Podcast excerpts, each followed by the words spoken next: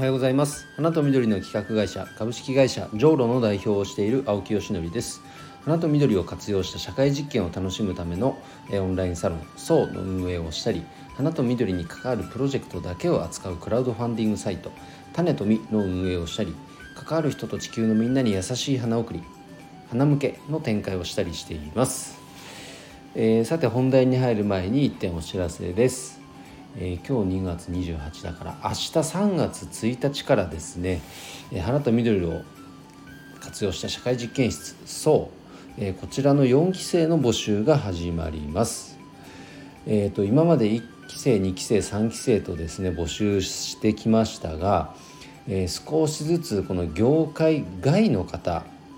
今で言うと、えー、例えばですね広告代理店の方とか主婦の方もいますしもともとなんか UX のデザインをやってたっていう方もいましたし、えーと、いろんなねやっぱこう経験をお持ちの方が、えー、参加し始めてくださってます。もちろん業界の方もいます。で皆さんに共通していることはやっぱお花が好きってことなんですよね。でその好きなお花を使って何かをしたいと。ただ花屋さんという職業ではないなと。でも花ってなんか魅力的だからなんかできないかなって漠然と考えてた時にこの層に出会いましたと。ということで、えー、あの、即ねご参加いただいているという方が、えー、少しずつ増えています。えー、そのようにね、えー、考えている方もしいらっしゃったら是非、えー、明日からですね4期生の募集開始しますのでプロフィール欄の URL のリットリンクというあの URL をまとめるサイトの中にえーと、層の、えー、ホームページのね URL 貼ってありますのでそちらからご覧いただければと思います。はい、えー、それでは今日の本題はですね、えー、ココシャネルの言葉ということでお話をさせていただこうと思いますがなんかここ最近ですねあのー、すごく美意識っていうことを意識し始めてですね、まあ、先日読み終えた京都西陣織の舗装社長の、まあ、著書。これがちょっと一つのきっかけになったかもしれないですね。やっぱり美意識磨かなきゃと。で少し遡るとあそうだな。もっと遡るときっかけは山口周さんの本ですね。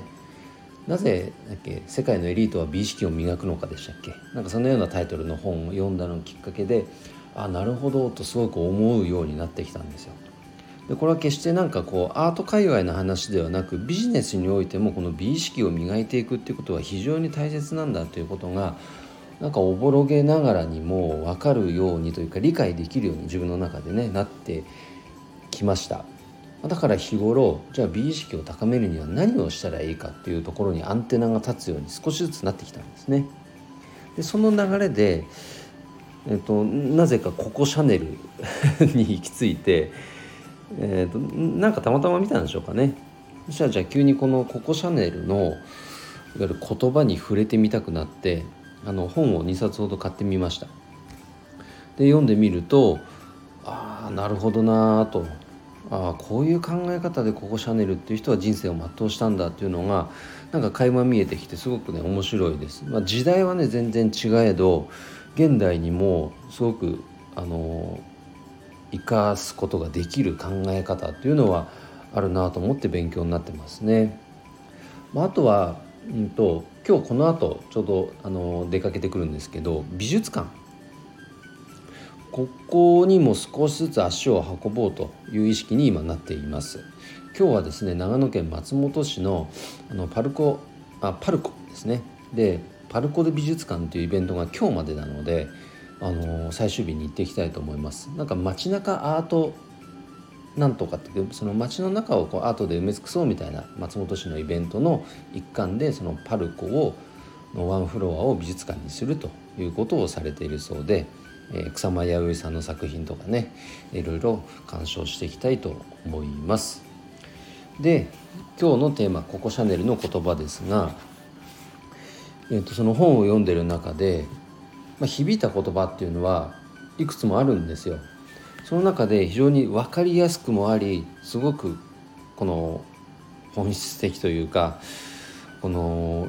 人生において大事だなと思った言葉を一つご紹介したいと思います。えー、それはですね自己肯定できるのは好きな仕事があるから素晴らしいですねもう一度言いますね自己肯定できるのは好きな仕事があるからいかがでしょうか？皆さん好きな仕事ありますか？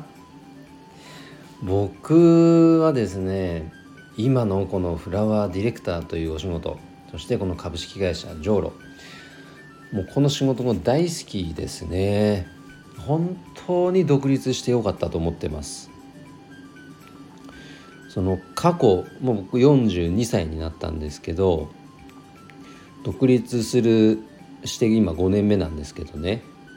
それ以前のお仕事っていうのをこう振り返ってみた時に本当に仕事が好きで好きで休みなく働いてたって全然苦じゃないなかった。そう思えた仕事って本当にあったかなっていうと、まあ、ぶっちゃけありませんでした。やっぱねどこかこうやらされてる感じゃないけども仕事自体は好きなんですけどね。けどもここまでのめり込んで24あの365日別に休みなく働いてたって全然いい。むしろ生涯現役で働いてたいなんていうテンションで今までの仕事には向き合えてなかったですね。うん。まあ、これはねやっぱ自分で独立してやってるからっていうのももちろん大きいと思いますけれども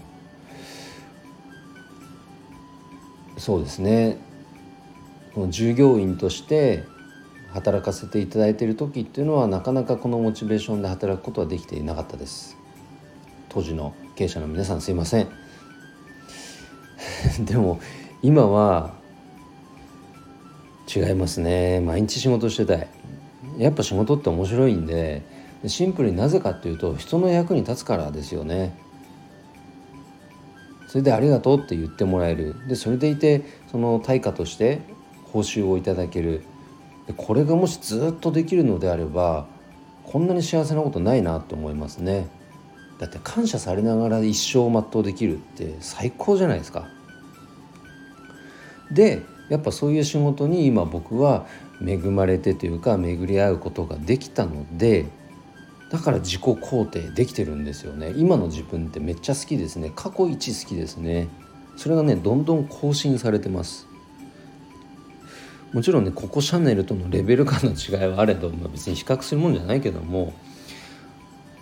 ここシャネルも言いたいのは要はこういうことなんだろうなと勝手に解釈しています。うん、だからね仕事好きな仕事だからこそもっと良くしようもっと良くしようっていう意欲がどんどんどんどん湧いてくるしなんかね仕事のことを本当に何にも考えない時間っていうのを逆に作れないんですよね。例えばパソコン あの必ず僕必要なんですけどパソコンを全く見ない時間帯を仮に作ったとしてもやっぱずっと仕事のこと考えちゃってるもんね。まあ、そういう方いっぱいいますよね。多分そういう方っていうのは本当に充実してると思いますしあのもちろんねプライベートも充実してないとやっぱり仕事に影響出たりもしますから両方の充実あのプライベートと仕事と両方の充実っていうのは非常に大事だと思います。なので僕も仕事を充実させるためにプライベートも充実させるつまりイコール僕の場合はやっぱ家庭ですよね家族との時間も大切にしたりえーとまあ、それをねお大きななんか旅行に行くとかっていうまとめた時間も大事ですけど日々の中でそれを実践しているイメージですね。やっぱ夕方以降は極力仕事を入れないとか。やっぱ子供がね帰ってきてそのお風呂入れたりみんなでご飯食べたりとかこういう時間ってすごく大事ですからここはやっぱ確保しようっていうふうに極力努めたりとか。一緒に寝ようってねやっぱ子供たち言ってくるんで極力一緒に寝るようにすると。でその分ただ朝早く起きるとか。こういう生活習慣にしてます。というのを繰り返しているとやっぱ仕事にもその充実感っていうのがやっぱ影響してきていいリズムで働けるんですよね。で結果として今仕事も大好きですね。うん、多分これは年々年々更新されていくはずです。でそのためにはやっぱ健康管理この体が資本ですからこれは絶対大事なので健康管理も必ずするというようなサイクルで今活動しております、えー、皆さんはいかがでしょうか？自己肯定感これ日本人はねすごく低いと言われてますけれどもじゃあそれを高めるための一つの、まあ、方法論としてこの好きな仕事に従事できてるか好きな仕事ができてるかこういったところを一つ点検してみるのもいいんじゃないかなと思いましたので、えー、紹介させていただきました。えー、今日の配信は以上で、えー、終了となりますが、えー、明日からですね、冒頭お話ししたオンラインサロン「花と緑の社会実験室層の4期生の募集が始まりますので是非関心のある方はご参加ください。ということで今日の配信は以上で終わります。今日も一日頑張ろう。青木よしのりでした。バイバイ。